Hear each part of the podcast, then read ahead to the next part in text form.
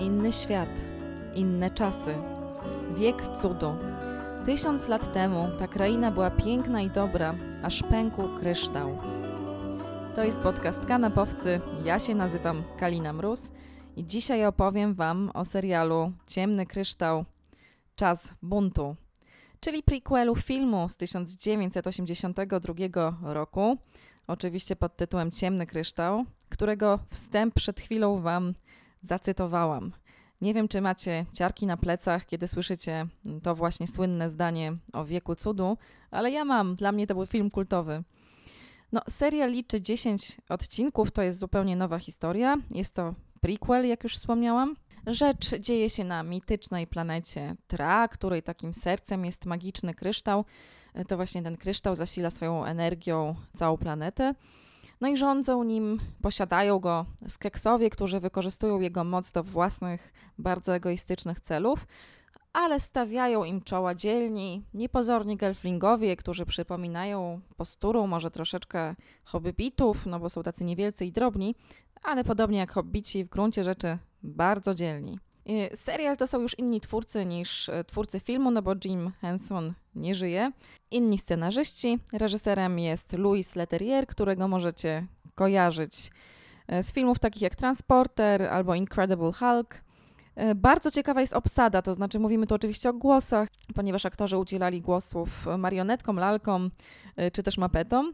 W obsadzie m.in. Helena Bonham Carter, Natalie Dormer, znana z gry o Tron, Natalie Emanuel, również z gry o Tron, w roli głównej Taron Egerton, którego e, na pewno kojarzycie z filmu Rocketman o Eltonie Johnie. Jeszcze występuje tutaj Mark Hamill na przykład, albo Jason Isaacs. Także naprawdę imponujący zespół aktorów. Ale nie będę Wam o serialu Ciemny Kryształ Czas Buntu opowiadać e, sama. Przenieśmy się więc do mojego gościa. Siedzimy sobie w redakcji Gazety Wyborczej, ale czujemy się, albo za chwilę się poczujemy jak w tra. Obok mnie siedzi Radosław Czyż, mój redakcyjny kolega, który pisał ostatnio zresztą o Ciemnym Krysztale, a konkretnie o historii e, tej produkcji. No bo wszystko się zaczęło w 1982 roku od kultowego filmu, ale ten film, tak jak pisałeś, nie od początku był kultowy. Tak, znaczy zaczęło się tak naprawdę jeszcze wcześniej, bo e, już w jakoś połowie lat 70. Jim Henson, czyli legendarny twórca i mapetów, ulicy Zamkowej i właśnie Ciemnego Kryształu, miał pomysł, żeby odejść od tych produkcji dla dzieci i zrobić coś poważniejszego. I y, natknął się na, na kilka ilustracji, które go zainspirowały do tego, żeby stworzyć taką sagę fantazy poważną. Też myślał, że w jego dzieciństwie było dużo takich mrocznych baśni, na przykład Berci Grimm, a współczesnym, czyli tym wychowującym się w latach 70. dzieciom trochę tego brakuje, więc może by zrobić coś takiego, co pokazałoby dzieciakom, ale też starszym widzom, że jakby nawet w baśniach potrafi być taka mm, jakaś mroczna siła e, i że należy gdzieś trochę oswajać dzieci z lękiem. No ale tak jak wspomniałaś, nie wszyscy to zrozumieli. E, w kinie niektórzy spodziewali się po prostu mapetów, czegoś e, lekkiego. Krytycy też nie do końca skumali. Mam takie wrażenie, o co Hensonowi chodziło i ten film nie wypadł źle kasowo, ale nie był takim hitem, na który oni się gdzieś nastawiali tworząc go. No bo to też jednak była kosztowna produkcja, bo jak wszystkie rzeczy Jima Hensona, to było w całości um, stworzone za pomocą kukiełek więc no, y, zrobienie pełnometrażowego filmu, gdzie nie ma ani jednego aktora y, na ekranie, wszystko to są albo lalki, albo ludzie w y, bardzo skomplikowanych kostiumach, no, wymagało dużej, dużej, dużego finansowania, dużej kasy. Nie wyszło tak dobrze, jak się spodziewali, więc Henson troszkę się podłamał, ale też tak jak wspomniałaś, po jakimś czasie już na kasetach VHS, no ten film dorobił się kultowego statusu. Nawet w Polsce, prawda? No bo przecież my jesteśmy z rocznika tam 8786 i już my pamiętamy ten film z dzieciństwa. Ja go dobrze pamiętam, on był już wtedy dosyć popularny. Myślę, że dla nas też ważny, podobnie jak Niekończąca się opowieść na przykład, albo Willow, y, tego typu filmy, jakaś Zaklęta w Sokoła, to te wszystkie filmy fantasy z lat 80., które jako dzieci oglądaliśmy, ale które miały w sobie ten mrok i coś takiego strasznego. I w sumie naj, najbardziej chyba straszne właśnie w ciemnym krysztale są lalki. No bo nie wiem, czy kiedyś byłeś w teatrzyku kukiełkowym, czy cię zabrali rodzice, ale ja to wspominam jako traumatyczne doświadczenie. Lalki były absolutnie przerażające. No i tak samo jest ze skeksami przede wszystkim, które są no, naprawdę jak z koszmaru, mogą się przyśnić w nocy. No i pytanie, czy to jest aby na pewno dla dzisiejszych na przykład dzieci rzecz? Już przejdźmy już teraz może do serialu, prawda? E, no, mi się wydaje, że tak, ale Netflix z, m, zrobił takie ostrzeżenie, że to jest serial od 7 lat w górę i myślę, że to jest słuszne założenie, bo młodsze dzieci mogłyby się niektórych scen tutaj wystraszyć, bo um, jest kilka takich, które są naprawdę intensywne. Nawet ja um, jakoś takie, takie przeżyłem, mimo że to jest baśń tak dla ludzi raczej w każdym wieku adresowana. Kilka jest naprawdę intensywnych momentów w tym serialu, więc myślę, że dla zbyt młodych widzów to może być nieodpowiednia rzecz. Um, a z drugiej strony też jest taka obawa, że nastolatki raczej nie będą zainteresowane tym, co tu się dzieje, no bo wychowując się, nie wiem, na filmach Marvela, czy na jakichś um, animowanych serialach nawet, które są bardzo dynamiczne i um, pełne kolorów i, i e, efektów, wybuchów i tak dalej, to jednak powrót do tej tradycyjnej kukiełkowej, larkarskiej metody animacji może być dla nich takim, e, taką barierą, przez którą się nie przebiją. E, no i niesłusznie, bo wydaje mi się, że nawet na siłę, ale trzeba się przemóc, żeby wejść w ten świat, bo później już ciężko z niego się wydostać. No właśnie, jeżeli chodzi o Dark Crystal Age of Resistance, no to jest rzecz nowa, dziesięcioodcinkowa. Sama się zdziwiłam, że aż tak długi jest ten serial, bo one mają naprawdę, te odcinki też około 50 minut, są długie.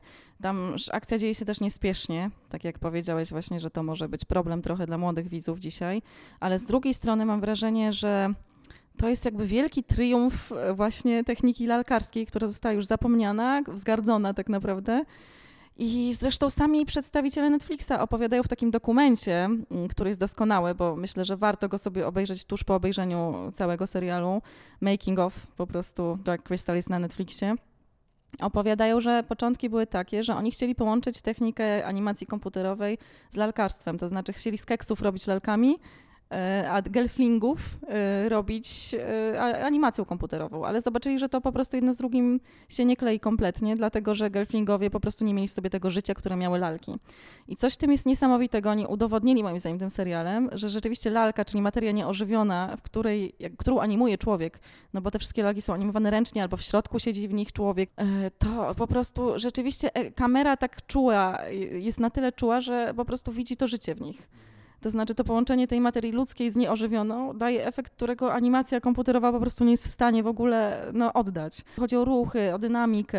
Naprawdę po prostu widać, że to grają aktorzy czymś, co nie jest aktorem, nie swoim ciałem. To jest niesamowite. E, także dla mnie, no przynajmniej dla mnie po prostu ten serial już niezależnie od tego, co tam się dzieje, jeżeli chodzi o akcję, o której zaraz powiemy, to przede wszystkim jest nieprawdopodobna uczta estetyczna. Jest to tak olśniewający serial. Zrobiony zresztą za ogromne pieniądze przez to studio Jima Hensona, podobnie jak w 1982 roku, tylko już oczywiście bez Franka Oza, y, tego, który Jodę animował kiedyś też słynnego lalkarza i bez Jima Hensona, bo y, jakby oni nie żyją. Natomiast w, ty, w, ich studio z udziałem córki Jima Hensona, bodajże y, osobiście to tam pracowała przy tym. No i osiągnęli coś dla mnie niesamowitego, czego bym się po Netflixie nie spodziewała, zwłaszcza, że Netflixa się często oskarża o słabą jakość. Tak, y, Frankos jeszcze żyje. Często go u, uśmiercano go często, on zawsze na Twitterze mówi, nie, nie, nie, jeszcze żyje. Ostatnio zresztą znowu animował Jodę w, w ostatnim, y, ostatnim filmie z, z Gwiezdnych Wojen. Znowu jakby to, tam Joda był e, kukiełkowy i Frankos y, był na planie, animował go, wkładał tam w niego rękę, mówił jego głosem, więc mówię, że to dla niego była fajna wycieczka do przyszłości. No ale tak, Jim Henson od 90 roku, e, z tego co pamiętam, nie żyje. Bardzo przepraszam cię, Franku Ozie, że cię uśmierciłam. Musiałam to gdzieś przeczytać, jakiegoś fake newsa. Na marginesie na YouTubie jest y, wideo z pogrzebu Jima Hensona, który polecam, bo to jest naprawdę piękna, wzruszająca uroczystość, kiedy tam um, gwiazdy, um, które z nim współpracowały, ale też ludzie, którzy pracowali z nim, um, wspominają go, e, śpiewając piosenki z mopetów e, czy z ulicy Zamkowej. Wielki Ptak wchodzi za ołtarz, żeby zaśpiewać jedną piosenkę e, polecam tak na marginesie. Ale tak, tak wracając do Ciemnego Kryształu, szalenie kosztowna produkcja i wydaje mi się, że gdyby nie odwaga i jakaś taka, nie wiem, żarłoczność Netflixa, to ten serial nie miałby prawa powstać, bo w tym dokumencie, o którym wspominałaś, sami ci animatorzy, którzy mówili, że no ja zacząłem pracować przy animacji kukiełkowej, bo obejrzałem, jak byłem dzieckiem Ciemny Kryształ i teraz mogę pracować przy Ciemnym Krysztale jakby poszerzyć ten świat. Więc to widać, że dla nich wszystkich to było trochę spełnienie marzeń, bo no, jeżeli ktoś pracuje w tym zawodzie, który jest w tym momencie bardzo dużą niszą, bo jest wypierany przez tańszą i efektowniejszą animację komputerową, rzadko które studio sobie pozwala na, na fizyczne efekty mm, specjalne. Nie wiem, Lucasfilm chyba tylko w Gwiezdnych Wojnach jeszcze do tego wraca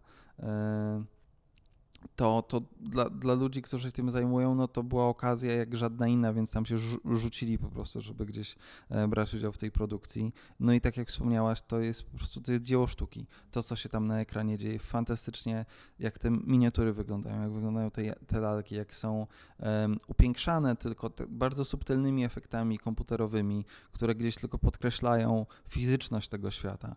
Um, bo też wspominałaś o, o tej scenie, kiedy tam próbowali łączyć e, animowane komputerowo gelflingi z e, kukiełkami z keksów e, i to nie wychodziło. Tam nie pamiętam już kto w tym dokumencie mówi, że właśnie brakowało tej głębi w oczach gelflingów, bo kamera jest w stanie uchwycić jakby to, to światło na dnie e, tego fizycznego oka, a komputer sobie z tym nie radzi. I to naprawdę widać, że jak są zbliżenia na twarzy tych lalek, to mimo, że widać, że to, to nie są żywe istoty, to jest w nich życie, bo mają coś takiego głębokiego w swoim spojrzeniu, no i to jest ciężkie do, do podrobienia.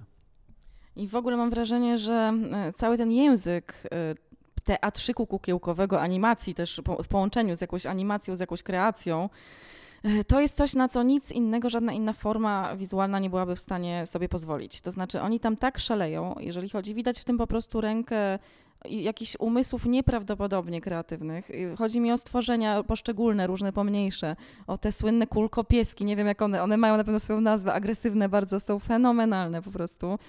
Każde, tak, mistycy przecież, prawda, też to wie, mają wiele rąk, no wszystko to jest dopracowane w każdym szczególe.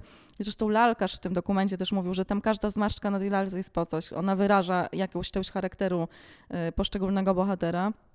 No i ta wyobraźnia po prostu twórców jest nieskończona, a poza tym oni po prostu wykreowali niesamowity świat od podstaw. I to jest też coś no, wspaniałego, że to jest zupełnie autonomiczny, od naszego odrealniony całkowicie świat, yy, zrobiony w każdym szczególe no, w sposób mm, imponujący, ale z drugiej strony, jeżeli chodzi o fabułę serialu zwłaszcza, no to mam wrażenie, że twórcy, scenarzyści już zupełnie nowi yy, wymyślili coś takiego, co można odnieść do naszych czasów też, no bo Skeksowie przypominają takich oligarchów współczesnych, jakichś, nie wiem, założycieli, właścicieli, prezesów koncernów, jakichś ogromnych firm, którzy wysysają ze świata energię.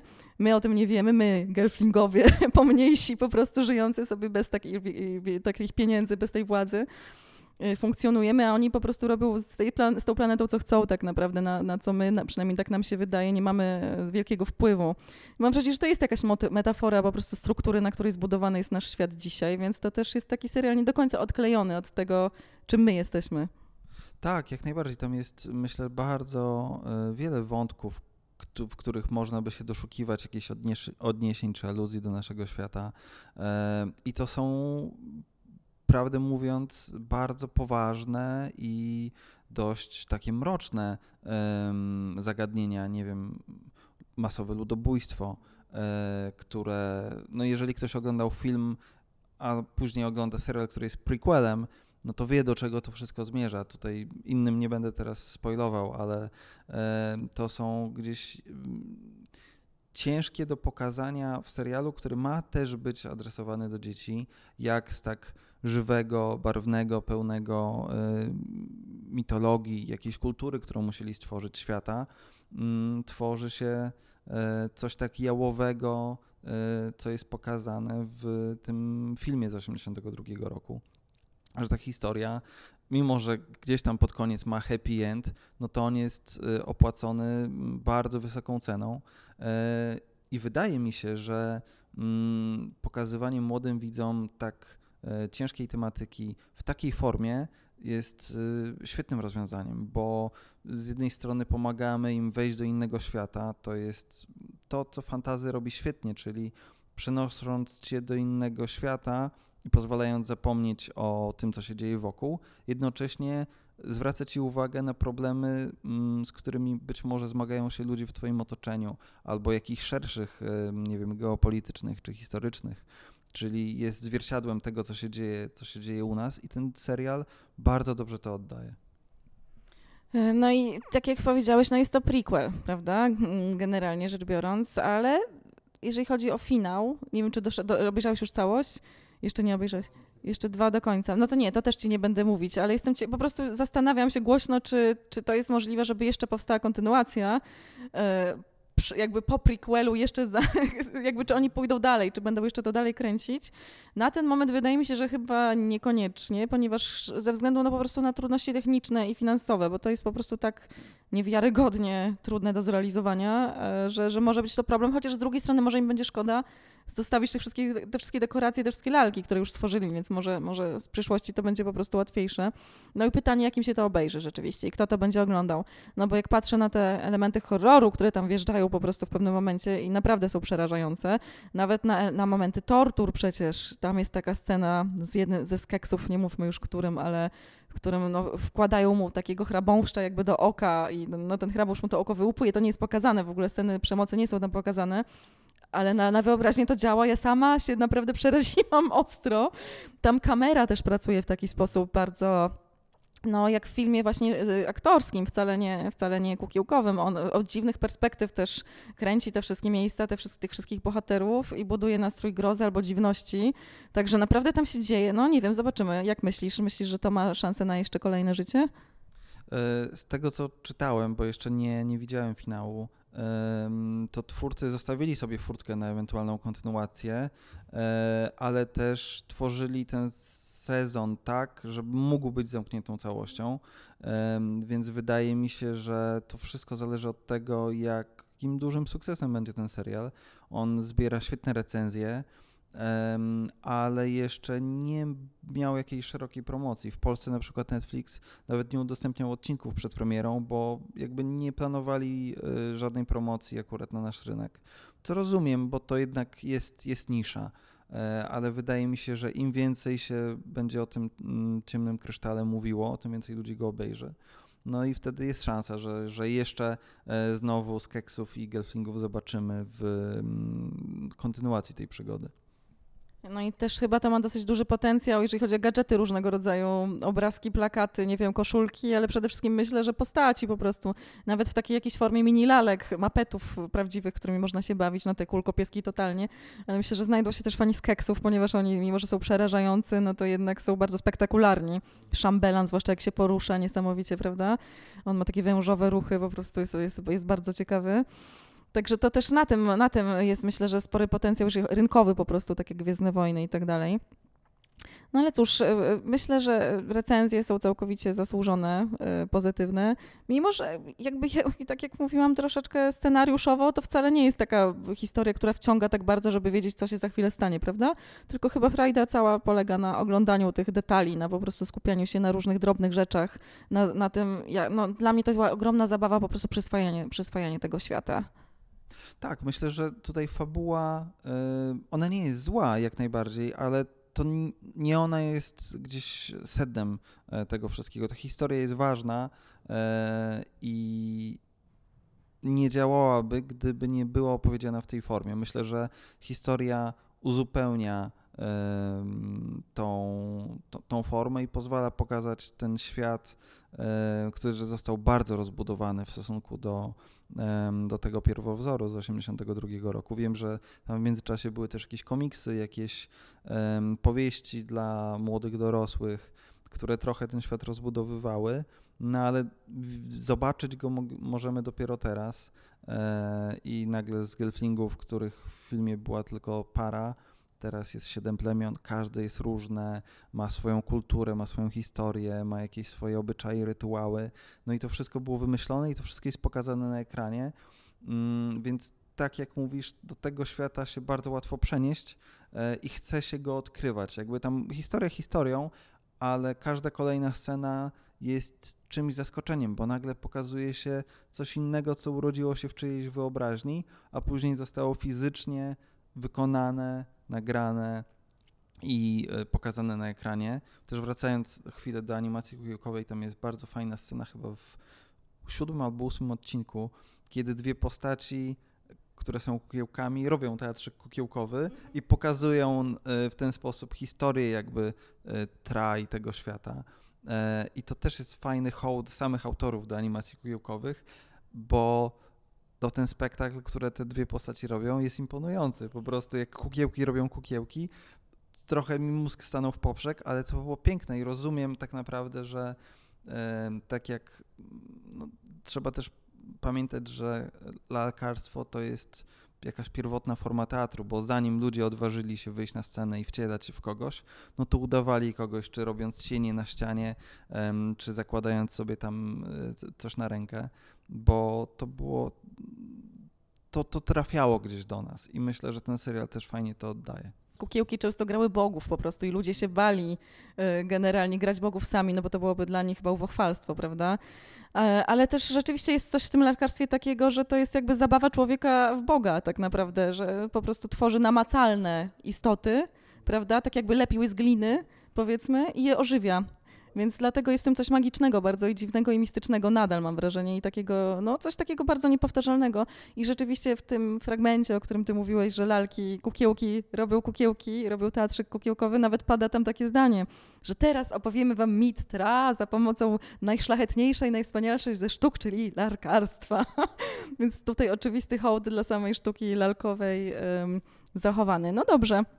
No cóż, zachęcamy jak najbardziej, żeby obejrzeć sobie serial Dark Crystal Age of Resistance, czyli Ciemny Kryształ Czas Buntu. Zachęcamy też, żeby obejrzeć film y, Ciemny Kryształ z 1982 roku, który też jest w Netflixie i koniecznie, bezwzględnie Making of, który jest naprawdę przepięknym dokumentem samym w sobie. Mam wrażenie, bo po prostu zobaczyć to wszystko od kulis, to jest magia. Tą całą rodzinę ludzi, kim są ci ludzie, jak się tym cieszą, tworząc to wszystko. Zazdroszczę komukolwiek, kto był na planie. Tak po dziennikarsku zazdroszczę. To byłaby wielka przygoda, naprawdę. E, także Radziu, bardzo Ci dziękuję. Dziękuję bardzo. To był Radosław Czyż. E, słuchajcie, co piątek łapcie Gazetę Wyborczą, zaglądajcie na Facebooka Kanapowców, Instagrama, Małpa Kanapowcy Podcast. Na wyborczą.pl wchodźcie ukośnik TV, czytać nasze teksty i do usłyszenia następnym razem.